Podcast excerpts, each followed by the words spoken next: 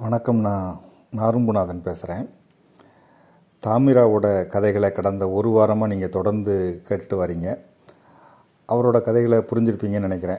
அதை தாண்டி அவர் எனக்கு ஒரு மிக நெருக்கமான நண்பர் நன்கு அறிமுகமானவருங்கிற முறையில் தாமிரா பற்றி சில விஷயங்களை உங்கள்கிட்ட சொல்லலாம்னு நினைக்கிறேன்.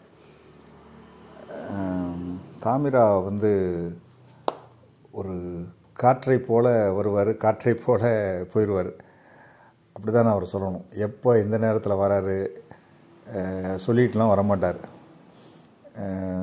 ஒரு இரண்டு மூன்று திரைப்படங்களை எடுத்தவர். அப்படிங்கிற எந்த பந்தாவும் இல்லாமல் ஏன்னா இயக்குநர்கள்னால் ரொம்ப பிஸியாக இருப்பாங்க. இவரும் பிஸியான ஆள் தான். ஆனால் பைக்கில் திடீர்னு ஒருவர் பக்கத்தில் இருந்து அண்ணாச்சி அப்படிம்பார் காஃபி டீ குடிப்போமா அப்படிம்பார். அவர் ஒரு டீ பிரியர். அப்படி ரெண்டு பேரும் அன்னபூர்ணா டீ குடிச்சிருக்கோம்னா நார்கோயில் ரோட்டில் இருக்கக்கூடிய அந்த அன்னபூர்ணா டீ கடையில் டீ குடிச்சிருக்கோம். இல்லாட்டா சிந்து பூந்தில் இருக்கக்கூடிய ஒரு தெரு முனையில் இருக்கக்கூடிய அந்த டீ கடையில் வெயில் நல்ல வெயில் அடிக்கும்போது கூட நின்று ரெண்டு பேரும் டீ குடித்து நிறைய கதைகள் பேசியிருப்போம். நம்ம ஏதாவது கதை சொன்னால் அவர் ஒரு கதை சொல்லுவார். அவர் மனசுக்குள்ளே ஆயிரம் ஆயிரம் கதைகள் எப்போவுமே ஊறிக்கிட்டு இருக்கும். அப்படியான ஒரு மனுஷர். சென்னையில் என்னுடைய புத்தக வெளியீடு இலை உதிர்வதைப் போல என்ற சிறுகதை தொகுப்பு வந்து வண்ணநிலவன் வெளியிட்டார். பாரதிமணி சுகா போன்றவங்கெல்லாம் அதை வாங்கிட்டு பேசினாங்க. கூட்டம் நல்ல கூட்டம். ராத்திரி முடியும் போது மணி பத்தேகால் கூட்டம் கலைஞ்சு போகும்போது திடீர்னு பார்த்தா அணைச்சி வரட்டுமா அப்படிங்கிறாரு. யாருன்னு திரும்பி பார்த்தா தாமரா நிற்கிறாரு நீங்கள் எப்போ வந்தீங்கன்னு? நான் கூட்டம் தொங்குறதுக்கு முன்னாலே வந்துட்டேன். பின்னாடி நானும் ஹாசிப் கானும் உட்காந்துருந்தோம் ஓவியர் ஹாசிப் கானும் நானும் பின்னாடி உட்காந்துருந்தோம் அப்படின்னாரு. அப்படி தன்னை வந்து முன்னிலைப்படுத்த மாட்டார். ஏதோ ஒரு மூலையிலேருந்து நம்மளை கவனிச்சிக்கிட்டே இருப்பார். அப்படி டக்குன்னு பைக்கில் பறந்து போயிட்டார். இதுதான் தாமிரா. அவர் வந்து ஒரு இங்கே இருக்கக்கூடிய பாளையங்கோட்டையில் இருக்கக்கூடிய சதகதுல்லா கல்லூரியில் படித்தவர் பேட்டையில் இருக்கக்கூடிய பேட்டையை தாண்டி இருக்கக்கூடிய அபிஷேகப்பட்டி பக்கத்தில் தான் அவருடைய சொந்த ஊர். அவர் ஒரு ஒரு சின்ன வயசுலேருந்தே அவருக்கு சினிமா மேலே ஒரு அபரிதமான மோகம் உண்டு. அதை பல தடவை சொல்லியிருக்கிறாரு. அவருடைய நான் கதைகள் வந்து ரொம்ப சுவாரஸ்யமான கதைகள் நிறைய எழுதியிருக்கிறாரு. அதேமாதிரி அதே மாதிரி நான் அவர்கிட்ட ஏதாவது கதைகள் சொல்லுவேன். உதாரணத்திற்கு மேலப்பாளையத்தில் அறிவொளி இயக்கம் துவங்கும்போது அங்கே இருக்கக்கூடிய பீடி சுத்தக்கூடிய பெண்கள் பலரும் வந்து எழுத படிப்பதற்காக அந்த அறிவொளி இயக்கத்தில் சேர்ந்தாங்க. எல்லாருமே பெரும்பாலும் திருமணமான பெண்கள். கிட்டத்தட்ட இருபத்தெட்டு வயசு முப்பது வயசு முப்பத்தஞ்சு வயசு பெண்கள்லாம் வந்து நாங்களும் எழுத படிக்க தெரியணும் அப்படின்னாங்க. சரி பொதுவாக எழுத படிக்க தெரியுது நல்ல விஷயம். இருந்தாலும் என்ன காரணத்துக்காக இந்த வயசுக்கு பிறகு உங்களுக்கு எழுதணும் அப்படிங்கிற படிக்கணுங்கிற ஆர்வம் ஏன் வந்தது அப்படின்னு கேட்கும்போது அவங்க சொன்ன அந்த விஷயம் இருக்கு பாருங்க. அதுதான் ரொம்ப முக்கியம். வெளிநாட்டில் என் கணவர் வேலை பார்க்குறாரு. அவர் கடிதம் போடுவார். நான் சொல்கிறது வந்து ரொம்ப முன்னாடி ஆயிரத்தி தொள்ளாயிரத்தி தொண்ணூற்றி மூணு தொண்ணூற்றி நாலு வாக்கில் இருக்கும்னு நினைக்கிறேன். மொபைல்லாம் வராத காலகட்டம். டெலிஃபோன் வசதி அவ்வளவாக இல்லாத காலகட்டம். அப்போது என்னுடைய கணவர் வந்து கடிதம் போடுவார். அதை எனக்கு எழுத பிடிக்காத தெரியாதனால என்னால் வாசிக்க முடியாது. எங்கள் தெருவில் இருக்கக்கூடிய பையங்க அல்லது பொண்ணுங்க யாராவது கூப்பிட்டு வந்து கடிதத்தை உடச்சி படித்து காட்டுன்னு சொல்லுவோம். அவங்க தான் படித்து காட்டுவாங்க. அதே மாதிரி நம்ம எதாவது எழுதுனா கூட பதிலுக்கு நம்ம சொல்ல சொல்ல அவங்க எழுதுவாங்க போட்டுருவாங்க தபால் அப்படி தான் போகும் கணவன் மனைவிக்குள்ளே எந்த விதமான அந்தரங்கமான எந்த விஷயமும் கடிதத்தில் இருக்காது. ஏன்னா கடிதத்தை இன்னொரு ஒரு மூலமாக தான் எழுதுகிறோம் இன்னொரு மூலமாக படிக்கிறோம். ஒரு அன்பான ஒரு வார்த்தை கூட அதில் எழுத முடியாது. பிள்ளைங்கள் எது நினச்சிக்கிறாங்களோ அப்படிங்கிற மாதிரி இருக்கும். அதனால் நம்மளே கணவனுக்கு கண கடிதம் எழுதுனா நல்லா இருக்குமே அப்படின்னு அதுக்காக தான் நான் படிக்க வந்தேன்னு ஒரு பெண் ரெண்டு பெண்ணில் பல பெண்கள் இப்படி சொல்லும்போது தான் ரொம்ப நெகிழ்வாக இருந்தது. ஓஹோ இப்படி கூட இருக்குது அப்படின்னு. அப்போது அதற்கு பிறகு ஒரு ஒரு ஆறு மாதம் ஏழு மாதம் கழித்து அவங்க வந்து கடிதம் தனது கணவருக்கு எழுதிட்டேன்னு சொல்லி இந்த அட்ரஸில் அந்த முகவரியை மட்டும் காட்டினாங்க. இதை மட்டும் நீங்கள் ஆங்கிலத்தில் எழுதி கொடுத்துருங்க சார். நாங்கள் உள்ளே கடிதம் எழுதியிருக்கோம் அப்படின்னாங்க. அப்போ மாவட்ட ஆட்சியருக்கு கடிதம் எழுதுங்கும்போது கொஞ்சம் அந்த அறிவொளி இயக்கத்தில் ஈடுபட்டதுனால நன்றி தெரிவித்து கொஞ்சம் தப்பும் தவறுமா எழுதியிருந்தாங்க. ஆனாலும் கூட அதை வாசிக்க முடியும்.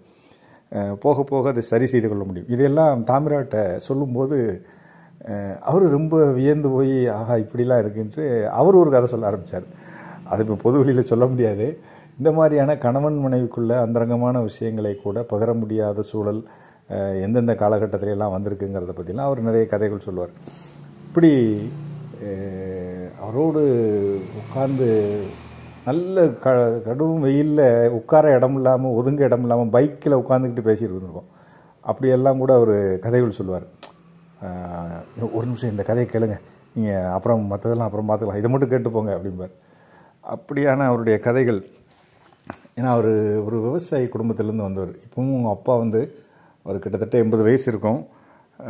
நல்ல அவர் வந்து அவர் தான் இன்னமும் ஏற்படுத்தி உழுதுட்டுருக்கார் அப்படியான விவசாய குடும்பத்திலேருந்து வரப்போய் தான் அவர் பணவடலி நாச்சியாருங்கிற ஒரு கதையை அவரால் எழுத முடிஞ்சது.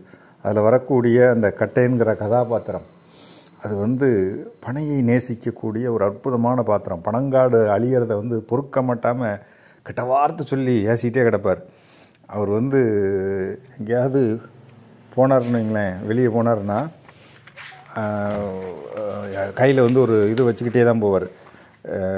க களை களை வெட்டி எடுத்துகிட்டு தான் போவார். எங்கேயாவது வந்து பனவடலி ஏதாவது முளைச்சிதுன்னு வைங்களேன் முளைச்சிருந்த மாதிரி அங்கங்கே ஏதாவது தப்பி பிழைச்சி ஒரு பனவடலி பார்த்துட்டாருன்னா உடனே அதுக்கு ஒரு பண்ணை பிடிச்சி விட்ருவார் அது நல்லா வளரணும். பனங்காடு வந்து செழித்து வளரணும் அப்படிங்கிறது இப்போ எங்கே பார்த்தாலும் பனங்க பனைமரத்தை பூரா வெட்டிகிட்டு இருக்காங்கங்கிறத பார்த்து அவர் ஏசுறது தான் அந்த கதை. அது ஒரு அருமையான கதை. கடைசியில் இருந்தாலும் செத்து போவார். செத்து போன பிறகு அந்த ஊர்க்காரன் பூரா வந்து சரி இனிமேல் நாரவாயன் பேச்சை கேட்க வேண்டாம் அப்படின்னு தான் நினைப்பாங்களே தவிர பனைமரத்தை பாதுகாக்கணும்னு அவர் சொன்ன விஷயம் யார் கையிலும் போலையே அப்படிங்கிற மாதிரி கதையை போய் முடிச்சிருப்பார். இப்படி அவருடைய கதைகள் நிறைய காதல் கதைகள் எழுதியிருக்கார். செங்கோட்டை பாசஞ்சருங்கிற ஒரு காதல் கதை. ஆல்வின் அந்த ஐ லவ் யூக்கு என்ன வயசு இருக்கும் அப்படின்னு கேட்குற ஆர்வத்தோடு கேட்கக்கூடிய அந்த ஆல்வின். அவருடைய அமரத்துவமான காதலை பற்றி அந்த செங்கோட்டை பேசஞ்சர் ரயில் சொல்லும். அதில் வந்து அந்த காதலி பரிமளா அது அது என்னன்னு பார்த்தீங்கன்னா செங்கோட்டை பேசஞ்சரை ஒரு கட்டத்தில் நிறுத்திடுவாங்க. மீட்டர் கேஜிலேருந்து ப்ராட் கேஜ் மாற்றுறதுக்காக இந்த ரயில் இனிமேல் போகாது. இன்றைக்கி தான் கடைசி நாள் அப்படின்னு சொல்லும்போது கடைசி நாள் அந்த மீட்டர் கேஜ் ரயிலில் போயிடணுமே அப்படிங்கிறதுக்காக அந்த கதை சொல்லி போவார். இறுதி நாள் ரயிலில் அந்த அதுக்கு பிறகு அது வேறொரு ரயிலாக மாறும். மீட்டர் கேஜிலேருந்து ப்ராட் கேஜில் போகக்கூடிய ரயில் வேறு. இருந்தாலும் இந்த செங்கோட்டை பேசஞ்சர் வெள்ளக்காரம் போட்ட அந்த ரயில் வந்து திடீர்னு இன்னையோட கடைசின்னு சொல்லும்போது அதில் பயணம் செய்த அப்படி இருக்கும்போது யார் யாரெல்லாமோ வருவாங்க. எத்தனையோ நினைவுகளை சுமந்துட்டு வருவாங்க. அப்போ இந்த ஆல்வின்கிற ஒரு ஒருத்தன் வருவான் ஒரு பையன். அவன் தான் அவங்க கேட்பான். அவன் எதுக்கு வந்திருக்கான்னா அவன் கல்லூரியில் படிக்கும்போது அந்த பேசஞ்சர் ரயிலில் வந்து அவனுடைய காதலி பரிமளா வந்த அறிமுகப்படுத்தின ரயில் இந்த பேசஞ்சர் செங்கோட்டை பேசஞ்சர் அந்த பேசஞ்சர் இன்னைக்கு கடைசி நாளுங்கனால பம்பாயிலிருந்து வந்திருப்பான்.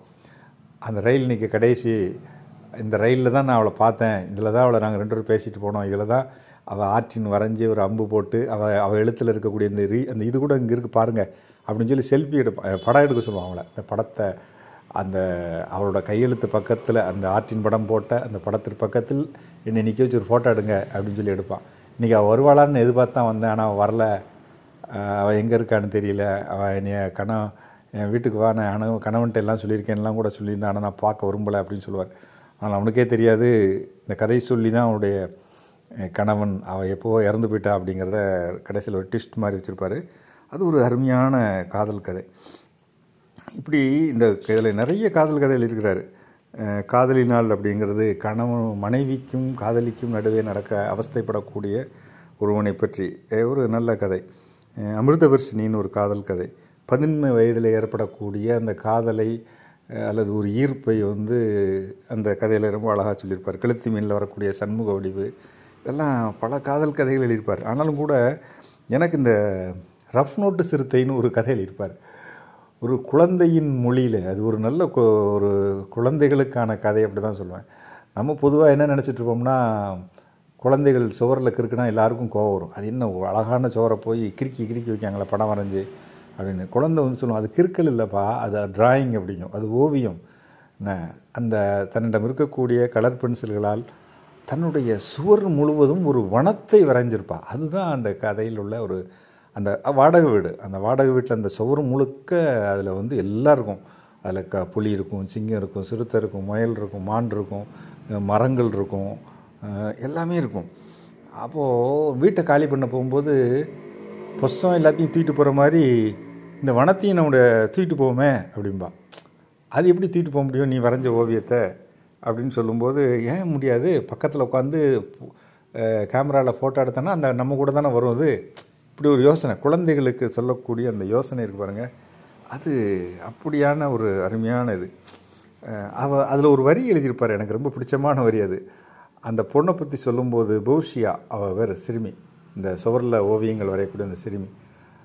அதில் ஒரு வரி எழுதியிருப்பார் நமது நேரங்களை திருடி அதை சாக்லேட்டாக மாற்றும் வித்தையை கற்று வைத்திருந்தால் அப்படின்னு எழுதிப்பார் அது எவ்வளோ ஒரு கவித்துவமான வரிகள் பாருங்கள் அதை வந்து சாக்லேட்டாக மாற்றிடுவா அப்படின்னு எழுதியிருப்பார். என்ன, ஒரு முதல்ல படம் வர ஒரு அஞ்சு சுவரில் ஒரு அஞ்சு புள்ளி வச்சுருப்பா. இது என்ன ஓ அது ஓவியம் முடியுமா? ஓவியமா? புள்ளி தானே இருக்குது இல்லை இல்லை அது தண்ணிக்குள்ளே முங்கி இருக்கக்கூடிய முதலையோட கண் அப்படிம்பா. தண்ணிக்குள்ளே போத முதல்ல கண்ணு மட்டும்தானே தெரியும் தண்ணுக்குள்ளே இருந்தால் அதுதான் அப்படிம்பா. அப்போது அது ஏன் தண்ணிக்குள்ளே போயிருக்கு அப்படின்னா அது ஒரு யானையை அடித்து இழுத்துட்டு போயிருக்கு உள்ளே. உள்ளே போய் சாப்பிட்டுட்டு அதுக்கு பிறகு அந்த முதல்ல வெளியே வரும். அது வரைக்கும் பார்ப்போம். அப்படின்னு ஒரு குழந்தைகளுடைய மாய உலகத்தை தான் அந்த கதை முழுக்க சொல்லும். அப்போ சுவரெல்லாம் கிறுக்காத பாப்பா. ஒரு ஏதாவது ஒரு இப்போ இதில் வர பேப்பரில் வர அப்படின்னு சொன்னோடனே ஒரு புஸ்தத்தை ஒரு ர- ஒரு நோட்டு கொண்டு வருவா. இது என்னது அப்படிம்பா. அதில் வந்து ஒரு உலக மேப் இருக்கும். இது உலகம் அப்படிமா இல்லை உலகம் இல்லை. இது இது வந்து ரஃப் நோட்டு அப்படிமா ரஃப் நோட்டு கிடையாது. இதுதான் உலகம். இதில் என்ன வேணாலும் வரையலாம். அப்படின்னு சொல்லி அதில் வீடு தோட்டம் மலை யானை புலி சிங்கம் ஆறுகால் சிங்கம்லாம் வரைவா. ஆறுகால் சிங்கம்லாம். ஆறுகால் சிங்கம் எப்படி இருக்குன்னா நீ பாரு நீ எனக்கு நான் காட்டுறேன் நீ ஒரு எனக்கு ஒரு ரூபா தருவியா? என்ன பெட் கட்டுற அப்படிம்பா. அந்த மாதிரி பயங்காட்டுற சிறுத்தை சிறுத்தை படம்லாம் அதில் வரைஞ்சிருப்பான். அப்போ நான் தான் சிறுத்தைன்பா திடீர்னு. நான் வந்து பௌஷியா கிடையாது நான் சிறுத்தை அப்படிம்பா சிறுத்தை வந்து ராத்திரி கதை கேட்டுகிட்டே ஒரு மடி மேலே ஏறி படுத்துருக்கும். உச்சா போயிடுவா என்ன நீ உச்சா போயிருக்கே அப்படிம்பா நான் இல்லை அது வந்து உச்சா போனது வந்து சிறுத்தை அப்படிம்பா இப்படி இந்த குழந்தைகளின் மொழியிலேயே அந்த கதை போய் முடியும் போது வேறொரு வீட்டுக்கு போகும்போது அந்த வீட்டில் புத்தம் புதுசாக வெள்ளை அடித்து அந்த வீடு நல்லா இருக்கும் அழகாக இருக்கும். ஐ நல்லா இருக்கே வீடு அழகாக இருக்கேன்னு பார்க்கும்போது வாப்பா இங்கே பாருங்க அப்படின்னு ஒரு இடத்த காட்டுவான். அந்த சுவரில் மறைந்து போயிருக்கக்கூடிய ஒரு ஒரு அந்த அதில் வந்து என்னென்னா ஒரு ஒரு மலை ஒரு மலை வரைஞ்சிருப்போம் யாரோ வரைஞ்சிருக்காங்க. அது வந்து சோ வெள்ளை அடித்து மறைக்கப்பட்டிருக்கும். அப்போ இதில் இதுக்கு முன்னால் யாரோ வந்து வீட்டில் ஒரு குழந்தை வரைஞ்சிருக்கு. இங்கே ஒரு வனத்தை வரைஞ்சிருக்கா. அவங்க வாப்பா அதை படம் பிடிச்சிருப்பாங்களா? அப்படிம்பா. இதோட கதை முடிஞ்சிடும் ஆனால் எத்தனை வனங்கள் இப்படி சுவர்களுக்குள் மறைந்து கிடக்கிறது? நாம் அதையெல்லாம் தாண்டி தாண்டி தான் பார்க்காமலோ தாண்டியோ தான் நம்ம வந்திருக்கோம் அப்படிங்கிற கதை எழுதியிருப்பார். அது ஒரு அற்புதமான கதையாக நான் கருதுகிறேன் ரஜினி ரசிகன் ஒரு கதை எழுதியிருக்கிறாரு. காமுங்கிற ஒரு ஒரு சிறுவன் அவன் ஒன்று கண்ணங்கரேன்னு இருப்பான் அவனை எல்லாரும் கருப்பாக கருப்பான்னு கூப்பிடும்போது ரஜினி வந்து கருப்பாக வந்து அன்புக்கு நான் அடிமை படம் வந்ததுலேருந்து அவன் ரஜினி ரசிகனாக மாறி அந்த ஸ்டைலை முடியல அதை மாதிரி மாட்டி அவனை வந்து அதுக்கு பிறகு யாரும் கருப்புன்னு கூட முடியாது. டே ரஜினியும் கருப்பு தாண்டா அப்படின்னு ஸ்டைலாக சொன்ன பிறகு அவனை யாரும் கருப்புன்னு கூட மாட்டாங்க.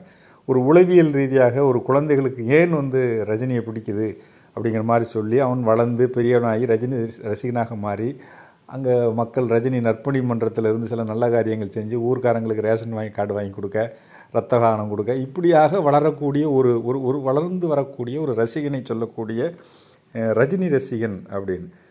கடைசியில் இருப்பார். அவன் கடைசியில் இப்படி இல்லாமல் கல்யாணம்லாம் ஆயும் கூட அவன் ரஜினி ரசிகனாகவே மாறி எலெக்ஷனில் நின்று தோற்று போய் அதெல்லாம் பெரிய கதையாக வரும். அப்போ பேட்டையில் இன்னமும் சின்ன ரஜினியாக அங்கே ஒரு பித்து பிடித்து போய் அலைந்து கொண்டிருக்கிறார் அந்த ஆள். அவர் இன்னமும் ஒரு அந்த அந்த ஊரில் தான் இருக்காருங்கிற மாதிரி போய் முடிச்சிருப்பார். இப்படி அவருடைய கதைகள் பூராமே ரொம்ப ரொம்ப அற்புதமான கதைகள். நிச்சயமாக நீங்கள் எல்லாவற்றையும் கேட்கணும்.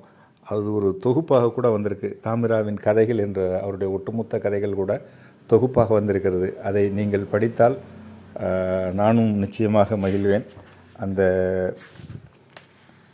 அவருடைய கடந்த ரெண்டாயிரத்தி இருபத்தொன்று ஏப்ரல் நினைக்கிறேன். ஏப்ரல் இருபத்தேழு ஒரு துயரமான நாள். ஒரு கொரோனா நோய் எத்தனையோ மிகச்சிறந்த ஆளுமைகளை பழிவாங்கிவிட்டது. அப்படிப்பட்ட ஆளுமைகளில் ஒருவர் தாமிரா. அவருடைய படை அவர் படைப்புகளின் மூலமாக நம்முடைய உயிர் வாழ்ந்து கொண்டிருக்கிறார் என்று தான் நான் நினைக்கிறேன்.